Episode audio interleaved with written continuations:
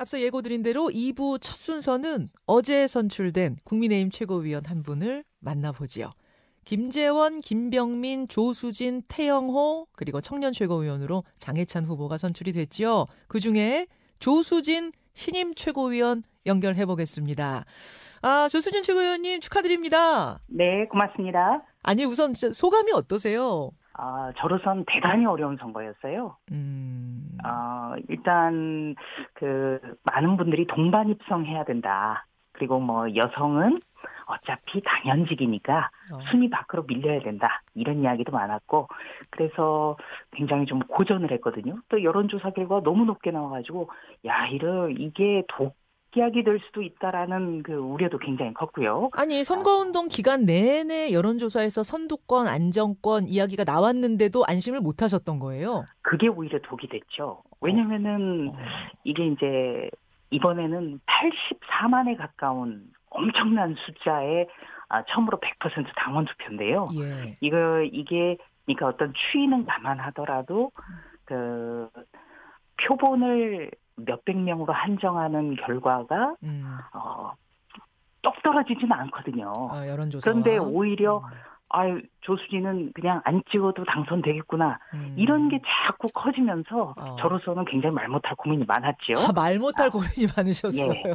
그럼에도 불구하고 아, 당원 동지들이나 국민들께 굉장히 그 감사드리고요. 예. 제가 아직은 국회 들어온 지가 지금 만 3년이 안 됐거든요. 예, 예. 그런데 연달아서 어, 두 번을 어, 최고위원을 한다는 것 그리고 어, 모든 정당에는 기반이 있습니다만 그 국민의힘의 기반은 영남이거든요. 네. 그런데 저는 이제 비영남이고 예. 아직 국회 들어온 지도 3년도 되지 않았고 그렇죠. 또 여성이고 음. 또 50대 초반이고 경력도 미천하고 음. 그런데 이런 것들이 어떻게 보면은 거꾸로 어, 전략적으로 어, 판단을 해주셔가지고 어, 수도권 공약이나 외연 확장 음. 이쪽에 기여를 해달라 이런 것도 인정을 받았기 때문에 굉장히 감사한 일입니다. 아. 앞으로도 그 거대 야당의 횡포에 맞서서 논리와 사실관계를 바탕으로 해서 국회에서 열심히 치열하게 어, 공방하는 모습도 좀 보여드리겠습니다. 예, 조수진 최고위원의 지금 포부와 소감 들었는데, 아니, 진짜 어제 그 한 명 한명 득표율 발표하는데 상당히 긴장한 표정이셨어요. 네, 이 그도 그럴 수밖에 없었던 게 안정권이라고 내내 관측했던 민영삼 후보가 탈락했습니다.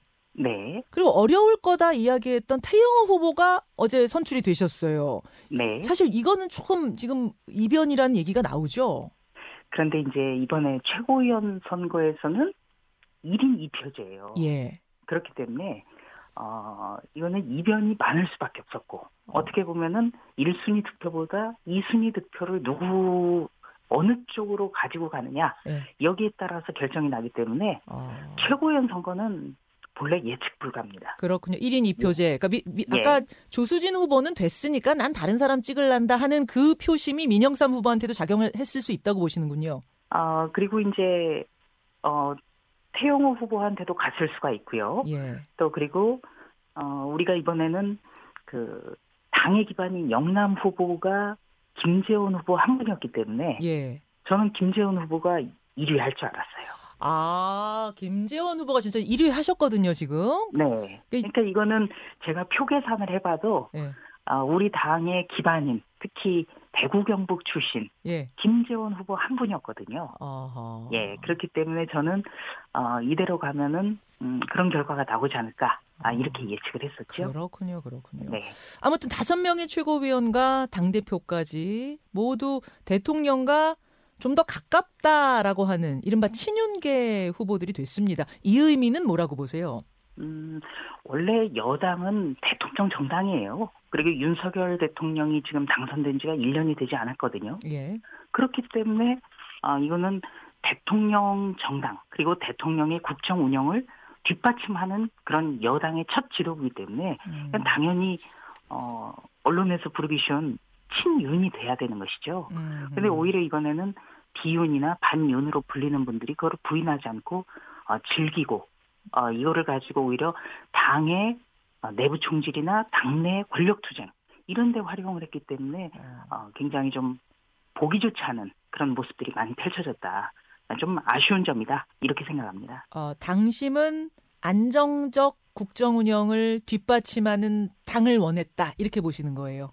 그렇죠. 특히 어, 렵게 정권 교체를 정말 간신히 했는데요. 음. 이른바 이준석 사태로 석 달 넘게 내용을 겪었지 않습니까? 그리고 대통령 지지율이 급락하고 국정 운영도 그만큼 흔들렸고 아하. 어떤 취임한 대통령이 어, 마음껏 어떤 그 비전과 구상을 펼칠 수 있는 그런 기반이 없었거든요. 음. 그렇기 때문에 이번에는 어, 가까스로 혼란을 수습하고 진열을 정비하는 것 어, 여기에 초점 맞춰주다 보니까 음. 어, 안정적인 것 그리고 대통령이 좀 일할 수 있게 하자 음. 아, 이런 어떤 당원들의 마음이 어, 모였다. 예, 예. 예, 이렇게 봅니다. 알겠습니다. 말씀하신 그 부분이 장점이 될 수 있는데 또 한편으로 보면 너무 또 친윤 지도부다 보니 대통령실 하부 조직처럼 되는 건 아니냐 이런 우려도 나와요. 어떻습니까? 그거는 별로 걱정 안 하셔도 될 것 같은데요. 어. 아니 여당의 숙명이 대통령 정당이에요. 어. 그런데 어떤 맹목적으로 뭐 대통령께서 그렇게 일방향으로 하시지도 않지만 음. 그거를 맹목적으로 뒷받침하는 분이 이번 지도부에 글쎄 있을까요? 음. 건강한 건강한 관계가 될 것이다. 그리고 지금은 더불어민주당이 국회에서의 횡포, 폭주 이런 게 굉장히 강하고 또 이재명 대표의 방탄 국회가 어, 계속되고 있지 않습니까? 음. 그렇기 때문에 지금은 힘을 모아도 굉장히 부족하다. 음. 지금은 대통령이 마음껏 일할 수 있는 환경을 만들어줘야 된다. 네. 아, 이렇게 생각합니다. 쓴소리 하, 해야 될 타이밍에는 자신 있게 하실 거예요? 용감하게? 어, 저는 나름대로 좀 건강한 주류라고 생각을 하거든요. 예, 네, 예. 이 점에 대해서는 뭐 걱정 안 하셔도 될 것 같습니다. 알겠습니다. 아니, 사실은 이제 뭐 여당 지도부는 국정 운영을 튼튼하게 뒷받침하는 것도 중요한 역할이지만 뭔가 잘못된 방향으로 갈 것 같으면 그때 빨간 신호등 켜고 지적하고 견제하고 옳은 조언하는 것 그것도 굉장히 큰 역할 아니겠습니까? 굉장히 크죠. 그러니까 이 전체적으로 당정대가 건강하고 뭔가 어, 변화하고 있다. 예. 미래지향적이다. 이런 모습을 보여드릴 수 있도록 하는 것 이게 굉장히 중요하고 또 그것이 대통령의 국정 운영을 뒷받침하기 음. 위해서는 총선에서 일당이 돼야 되는데요. 음. 그 일당이 되기 위해서라도 그게 굉장히 필요하죠. 그리고 또 중도층도 생각을 해야 되고 음. 외연 확장, 언론이죠. 또 국민의힘이 상대적으로 약하다고 생각하는 여성, 예.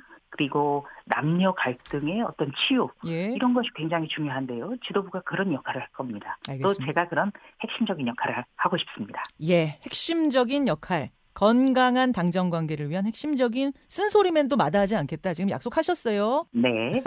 어제 결과를 조금 더 분석해 보죠. 가장 특징적인 게 말씀드린 대로 친윤 후보들의 당선이고 반면에 컷오프에서 바람을 일으키면서 전원 본선 진출했던 천하용인 팀이 어, 한 명도 당선되지 못한 거 이것도 지금 특징인데 이유를 뭐라고 보세요? 이거는 제가 CBS 김현정의 뉴스쇼에 나와서도 음. 굉장히 여러 번 얘기했는데요. 음. 그분들 바람 일으킨 적이 없어요. 아, 바, 그렇죠? 돌, 돌풍은 고사하고 바람도 아니었다고 보세요? 아니, 저는 일관되게 그렇게 말하지 않았습니까? 어... 왜냐면은, 그, 처음에 13명 중에 2명이 들어간 거예요. 예. 그리고 이게 내부 총질을 일삼으면서 인지도는 올라갔단 말이에요. 음. 그런데 그거를 어떤 바람이나 돌풍으로 보기는 굉장히 어렵고요. 음. 그리고 또 그동안의 전당대 기간 내내 예. 내부 총질만 했잖아요. 아, 그런데 그거를 뭐 당내 민주주의나 소신으로 포장하려고 해도 예. 당원들이 그걸 받아들이지 않는 거죠. 어. 명확하게 구분하셨다.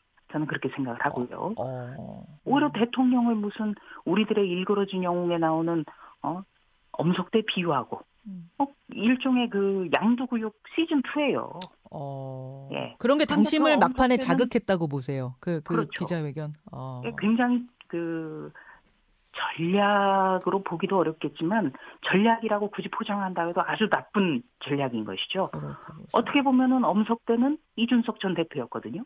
아 그래요? 엄석 그럼요. 엄석대가 이준석 전 대표였다. 저는 그 얘기를 했죠. 아니 근데 권력을 쥐고 흔드는 게 그 우리들의 일그러진 영웅 속의 엄석대인데 이준석 대표한테 권력이 흔들었죠. 지금 없지 않나요? 당 대표 시절을 보십시오. 아. 이준석 현상을 기대하고 30대 영선을 뽑아줬는데 그게 마치 자신에 대한 절대적인 지지라고 착각을 하고 어. 그리고 쥐고 흔들었잖아요. 하, 오히려 그리고 모든 당직 예. 협의 한 마디 없이 일사통과시키고 또 6일 지방선거를 앞두고 자기 측근들 몇 명만 무슨 당협위원장 선정한다고 내리꽂고 내리꽂으려다 물론 실패는 했습니다만 어. 그게 엄석된 거예요. 알겠어요. 아우 굉장히 지금 쓴소리를 많이 하셨는데 그럼 이 결과가 이준석 전 대표의 앞으로의 정치적 입지에는 얼마나 영향을 줄 걸로 보세요? 어떻게 행보를 예상하세요? 제대로 심판을 받았죠. 심판을 받았다면 지금이라도 반성과 성찰을 해야 된다. 갈라치기, 분열의 정치. 이거는 더불어민주당의 대표 상품인데 그거를 하는 사람이 국민의힘에서 어떤 목소리를 내고 어떤 여론 주도 세력이 돼서는 안 된다. 아, 이 점을 좀 당부드립니다. 다시 한번. 예. 안철수 후보 같은 경우에는 23.37%로 2위 했는데 이건 어떻게 해석하세요?